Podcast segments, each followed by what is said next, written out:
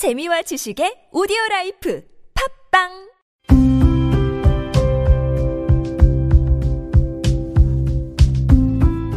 칼럼을 읽어드립니다.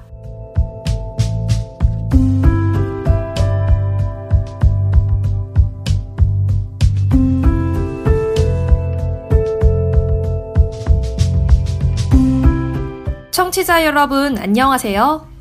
5월 5일 일요일 칼럼을 읽어드립니다에 함께할 캐스터 나연수입니다.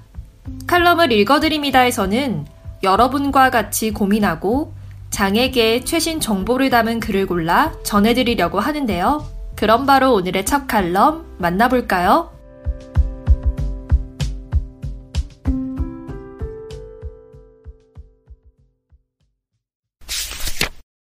머니투데이 눈 감고 벚꽃 축제에 갔다. 남기자의 체헐리즘 두 번째. 머니투데이 남형도 기자의 글입니다. 편집자 주. 수습 기자 때 휠체어를 타고 서울 시내를 다녀본 적이 있습니다. 장애인들 심정을 알고 싶었습니다. 그러자 생전 보이지 않던 불편한 세상이 처음 펼쳐졌습니다. 뭐든 직접 해보니 다르더군요. 그래서 체험에 깨닫고 알리는 기획 기사를 써보기로 했습니다. 이름은 체헐리즘입니다. 제가 만든 말입니다. 체험과 저널리즘을 하나로 합쳐봤습니다. 사서 고생한단 마음으로 현장 곳곳을 몸소 누비겠습니다. 깊숙한 이면의 진실을 알리겠습니다. 소외된 곳에 따뜻한 관심을 불어넣겠습니다.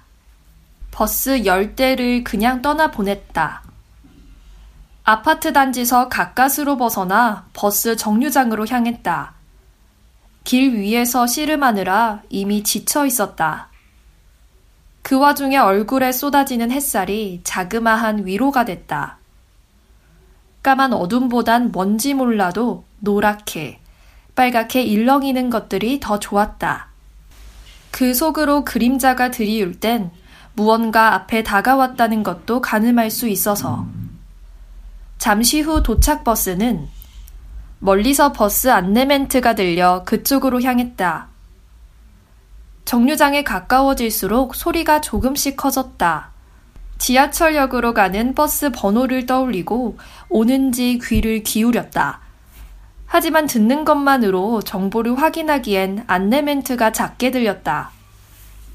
도로 위 차가 오가는 소리에 묻혀 아주 가까이 다가가서 들어야 겨우 들렸다.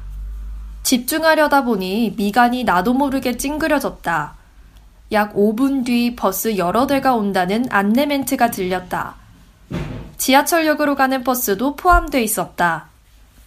하지만 버스가 도착한 뒤에도 탈 수 없었다.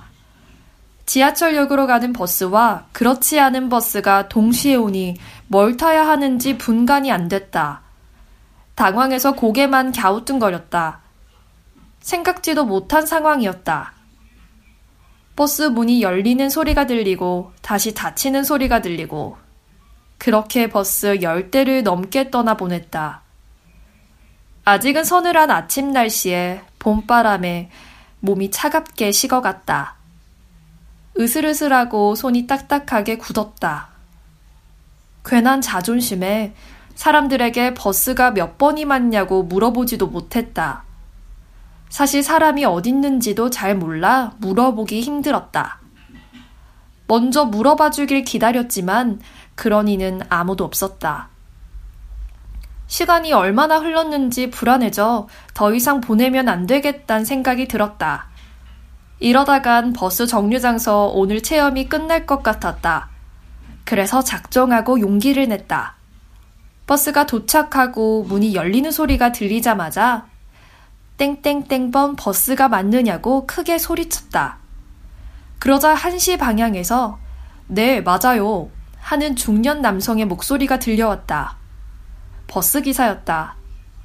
그리로 걸어가 가까스로 버스에 올랐다. 카드를 어디 찍을지 몰라 헤매니 버스 기사가 오른팔을 당겨서 찍게 해줬다. 감사합니다. 라고 인사하니 그제서야 한숨이 나갔다.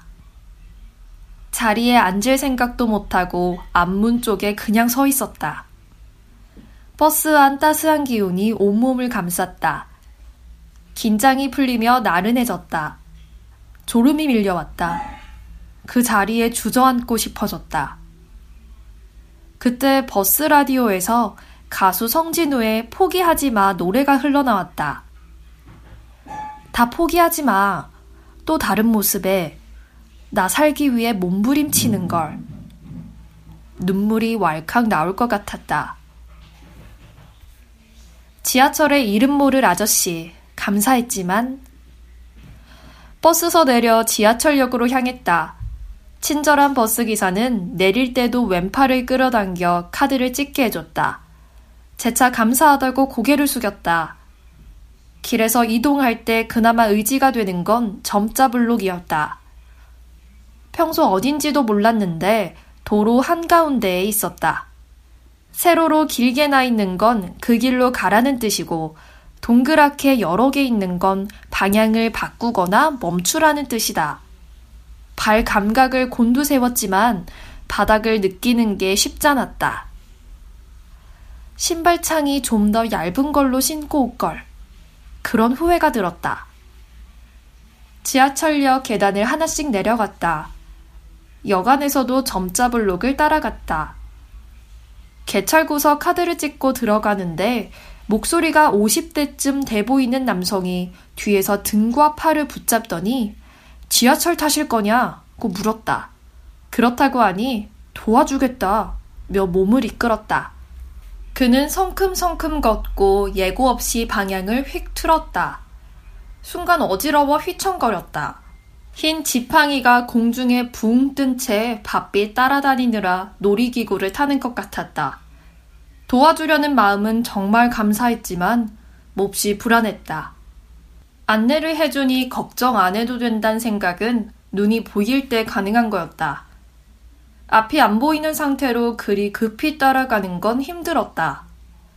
차라리 방향만 잡아줬으면 좋았겠다 싶었다. 가끔 지하철서 시각장애인을 봤을 때 어떻게 할지 몰랐던 게 떠올랐다. 이젠 어떻게 해야 할지 알 것 같았다. 이윽고 지하철이 도착했다. 승강장 발 빠짐에 유의하라. 는 안내 멘트가 나왔다. 갑자기 두려움이 엄습했다. 흰 지팡이로 여러 번 짚었지만 구멍이 어디쯤인지 가늠이 잘 안 됐다. 찰나의 순간 긴장도가 엄청나게 올라갔다. 몇 번을 망설이다 거의 뛰듯이 점프를 해서 겨우 탔다. 지하철 안에서도 계속 불안에 사로잡혔다. 내릴 때 발이 빠지면 어떡하지? 살짝 눈을 뜰까? 다시 점프를 할까? 승강장 발판이 있었다면 그러지 않아도 됐을 텐데. 다행히 내릴 때도 무사히 내렸다. 윤중로로 가는 1km. 미로를 헤맸다. 여의나루역에 도착했다. 1번 출구로 나가 윤중로까지 약 1km 남짓한 거리를 걸어가야 했다. 여러 번 왔던 곳이지만 기억이 안 나 낯선 곳이나 다름없었다. 그러니 길 찾기가 고난이었다. 점자 블록은 길을 헤매지 않게만 해주지 어디로 가는지 알려주는 건 아니었다. 그나마 동네에선 어림짐작이라도 하고 다녔는데 여긴 아니었다. 무작정 걸어가긴 하는데 어디가 어딘지 전혀 알 수 없었다. 막막했다. 도시거리의 민낯은 갈수록 고스란히 드러났다. 시각장애인에겐 몹시 불친절하다는 게 모든 설계가 아무 불편도 모르는 비장애인들이 했다는 게 여실히 느껴졌다. 인도 위엔 흰 지팡이에 걸리는 것 투성이라 몇 번씩 부딪히고 넘어질 뻔했다.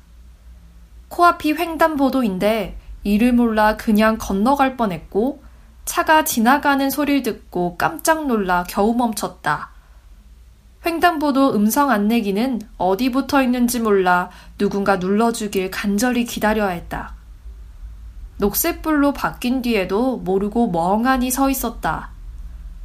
사람들 속에 있었지만 홀로 떨어져 있었다. 외로웠다. 이상한 길로 한참 가다가 지나가는 이에게 물어보고 겨우 알아차렸다. 다시 흰 지팡이에 의지한 채 한참을 되돌아갔다. 점심시간인지 직장인들이 웅성거리는 소리까지 겹치니 더 진땀이 났다. 마음을 다잡고 발걸음을 옮겼다. 이곳이 빠져나올 수 없는 미로 같았다. 도착 장소를 말하고 안내를 음성으로 해주는 앱 같은 게 있으면 좋을 텐데. 내비게이션처럼 여긴 땡땡땡입니다. 윤중로까진 100m 남았습니다. 앞쪽에 횡단보도가 있으니 조심하십시오. 12시 방향으로 계속 가십시오. 이런 식으로. 그런 기술을 만들어줄 고마운 이는 없을지. 벚꽃은 눈으로만 보는 게 아니었다. 여기가 윤중로가 맞나요? 네, 맞아요. 이쪽으로 쭉 가세요. 지나가는 이에게 물어 도착한 걸 알았다. 시간도 같이 확인했다. 낮 12시 30분쯤이라 했다. 잠시 가만히 서서 숨을 돌렸다. 그제서야 봄날 오후 풍경이 느껴졌다. 따스한 햇살, 적당한 바람이 불어 마른 땀을 다시 식혀줬다. 사람들 웃는 소리, 찰칵찰칵 사진 찍는 소리, 소풍을 왔는지 아이들 떠드는 소리, 고소한 번데기 냄새, 새가 지저귀는 소리, 이런 것들이 봄나들이 기분을 충분히 느끼게 해줬다. 벚꽃은 눈으로만 보는 게 아니었다. 마음으로 보는 것도 좋았다. 오히려 상상할 수 있어서 좋았다. 세상의 소리에 귀 기울여 하얀 바탕에 내 마음대로 그림을 그렸다. 수많은 인파는 좀 줄이고 한적한 융중로를 걷는 모습으로 벚꽃은 지금쯤 사선으로 흩날리겠지? 저 목소리를 낸 아이는 장난꾸러기겠네. 저 연인은 사귄 지 얼마 안 된 것 같네. 군밤은 노랗게 잘 익어 고소하겠네. 눈으로 볼 때보다 더 생생했다.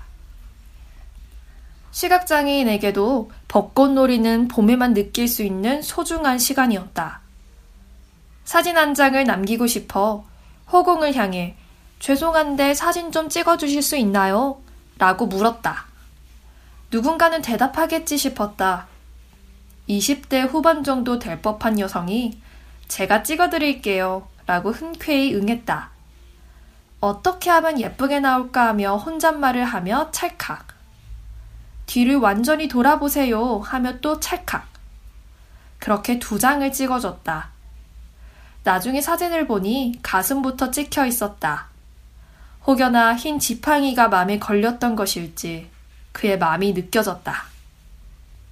점심 먹으려 안내판 점자 읽으니 음식점이라고만. 몹시 허기가 져서 인근 대형 복합 쇼핑몰로 향했다. 그 과정도 앞에서 언급한 것처럼 험난했다. 건물 내부로 들어서자 다행히 점자 블록이 있었다. 이를 따라가니 점자로 된 안내판이 나왔다. 집에서 연습을 좀 했던 터라 단어 정도는 읽을 수 있었다. 내용은 이랬다. 5시 방향에 엘리베이터가 있다. 지하 3층엔 영화관이 있다. 정도만. 아래 부분을 더듬어 보니 음식점이라고만 써 있었다. 죄다 음식점이라고만 돼 있고 어떤 음식점인지 설명이 없었다. 그냥 아무데나 들어가서 먹으란 뜻인지. 지하 3층으로 가서 또 어디로 갈지 몰라 잠시 서 있었다. 바닥엔 점자 블록도 없었다. 맥 땡땡땡 햄버거 가게가 있단 게 생각났다. 간단히 그냥 때워야겠다 맘먹고 묻고 또 물어 찾아갔다. 도착해선 점원 안내를 받았다. 주문하며 시간을 물으니 오후 3시. 첫 끼니였다. 햄버거를 기다렸다 받은 뒤 빈자리에 찾아 앉았다. 거의 처음 앉는 거였다. 허겁지겁 햄버거와 감자튀김을 먹어치웠다. 손에 잔뜩 묻는 것도 아랑곳하지 않았다. 그만큼 배가 고팠다. 다 먹고 나니 갑자기 눈물이 왈칵 고였다. 지독하게 몰랐었다. 시각장애인으로 산다는 게 이렇게 힘든 것인지 갑자기 오래전 돌아가신 할머니 생각이 났다. 녹내장을 앓다 시력을 잃었다. 앞을 못 본 채 수십 년 세월을 견뎠다. 유일한 낙이 라디오였다. 중2 때인가 하모니카를 샀었는데 할머니 방에 들어가면 가끔 불어들였다. 고향의 봄, 오빠 생각 같은 동요들을. 그때 할머니가 왜 좋아했는지 이제야 알 것 같다. 우리 집도 못 들어가는 스마트 기술의 그늘.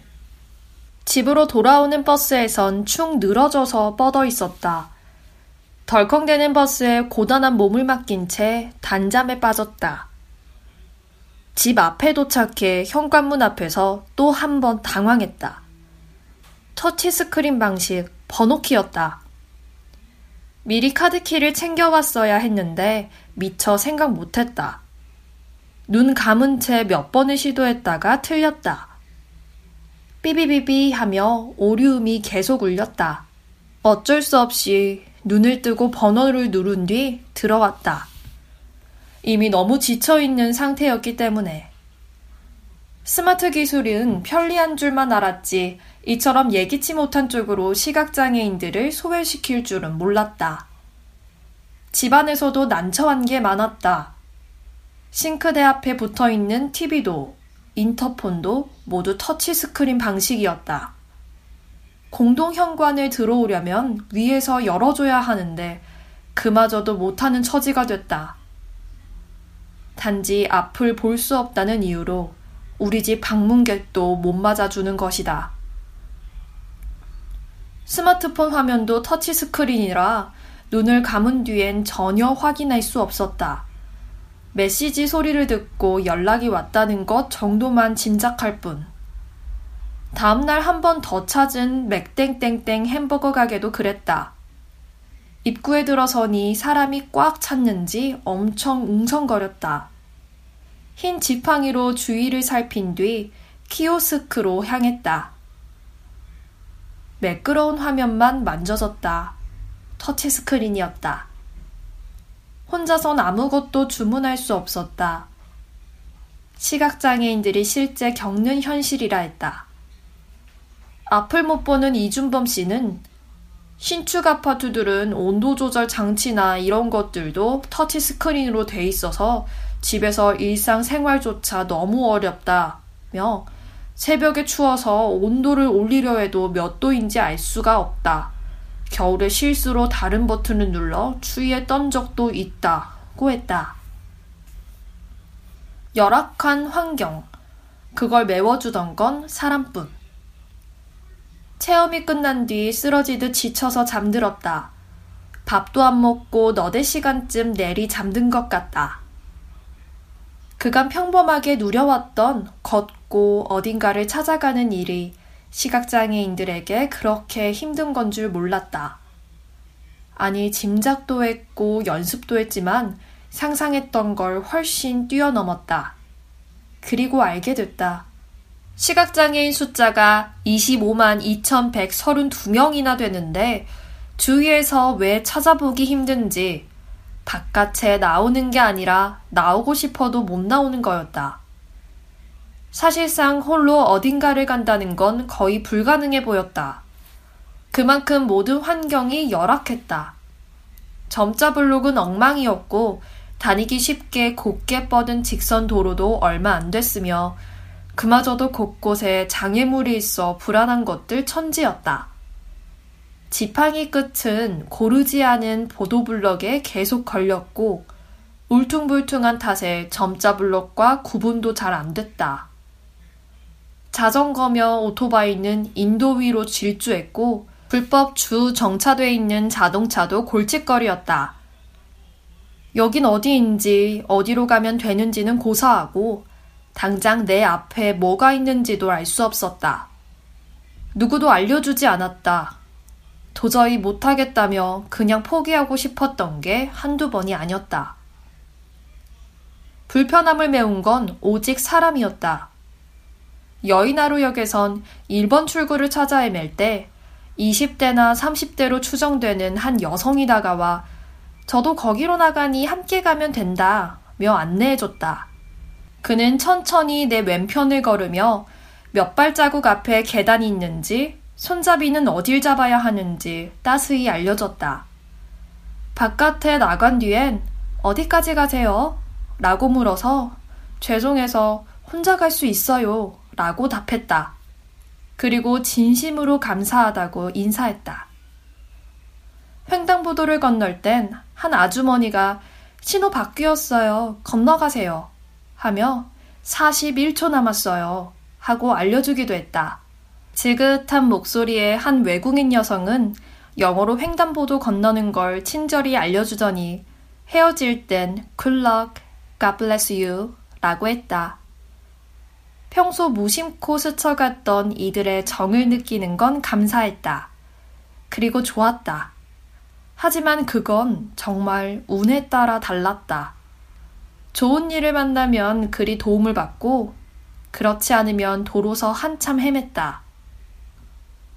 시각장애인들 삶이 운에 따라 편하고 불편할 순 없는 일이다. 그리고 이들도 각자 삶을 오롯이 누릴 권리가 있다.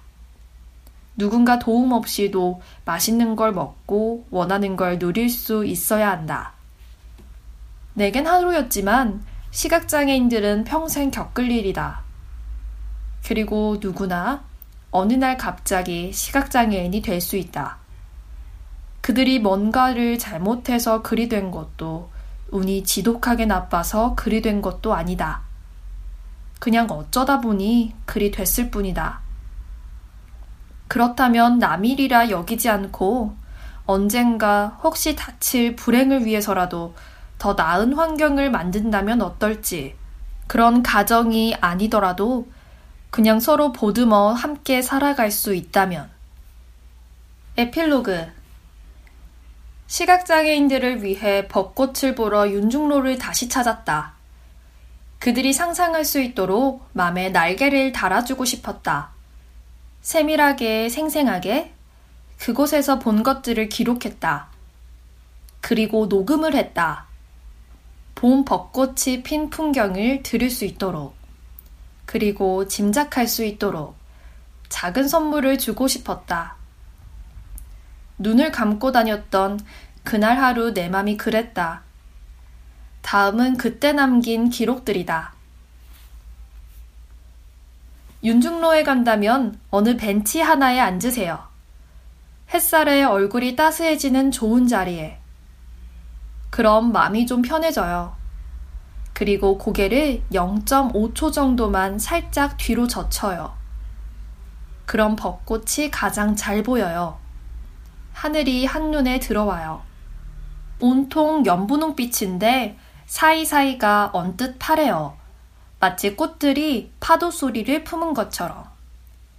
연분홍빛은 뭐라 설명하면 좋을까요? 촉감으로 치면 마시멜로랑 비슷한 것 같아요. 말랑말랑한데 그렇다고 흐물흐물하진 않은. 음악이라면 지금 흐르는 조금씩 천천히 스며들어란 피아노 연주곡이 그런 색을 띠고 있어요. 향기는 아무래도 복숭아를 닮았어요. 벚나무는 두꺼운 건 팔로 다못 안을 만큼 굵어요. 굴다란 나뭇가지가 서너 갈래로 뻗어 있고요. V하는 손가락 모양처럼 갈래갈래 갈라져 쭉쭉 위로 뻗어요. 가지가 엄지손가락 정도 얇아지면 꽃이 있어요. 15개 정도 되는 꽃들이 한데 모여 동그랗게 펴 있어요.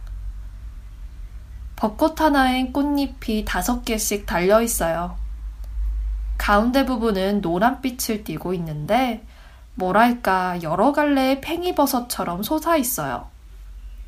하얗고 가느다란 줄기 끝에 동그랗고 노란 게 달려 있는 꽃잎은 새끼손가락 손톱 정도 크기예요. 동그란데 위아래가 길고 바깥 끝부분이 살짝 갈라져 있어요. 꽃잎은 앞구르기를 하듯 빙그르르 돌면서 떨어져요. 봄에 눈이 내리듯이. 떨어지는 속도는 초속 7cm래요. 눈길이 닿을 때부터 땅에 내려올 때까지 벚꽃을 발음하면 시간이 얼추 비슷해요. 차도 위에 떨어진 꽃잎들은 차들이 지나갈 때마다 졸졸졸 따라가요. 어찌 그리 달리냐는 듯 바람이 살짝 불면 벚꽃이 소나기처럼 내려요. 혹시 우산 없이 비 맞아본 적 있나요? 그 느낌하고 비슷해요. 저마다 사진기를 들고 그걸 찍기 바빠요.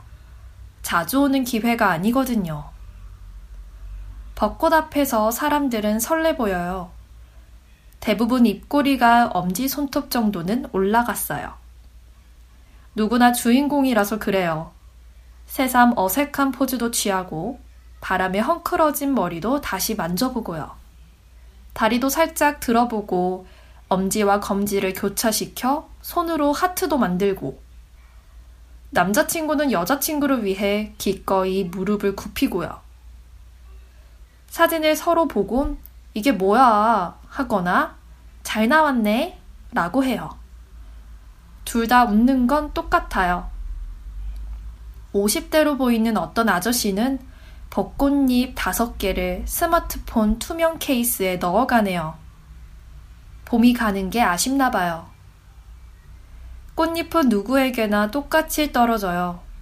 젊은이에게도, 할머니, 할아버지에게도, 솜사탕을 파는 아저씨에게도, 군밤을 파는 아주머니에게도, 그리고 세상에 빛을 잃었지만 마음은 누구보다 눈부신 당신에게도.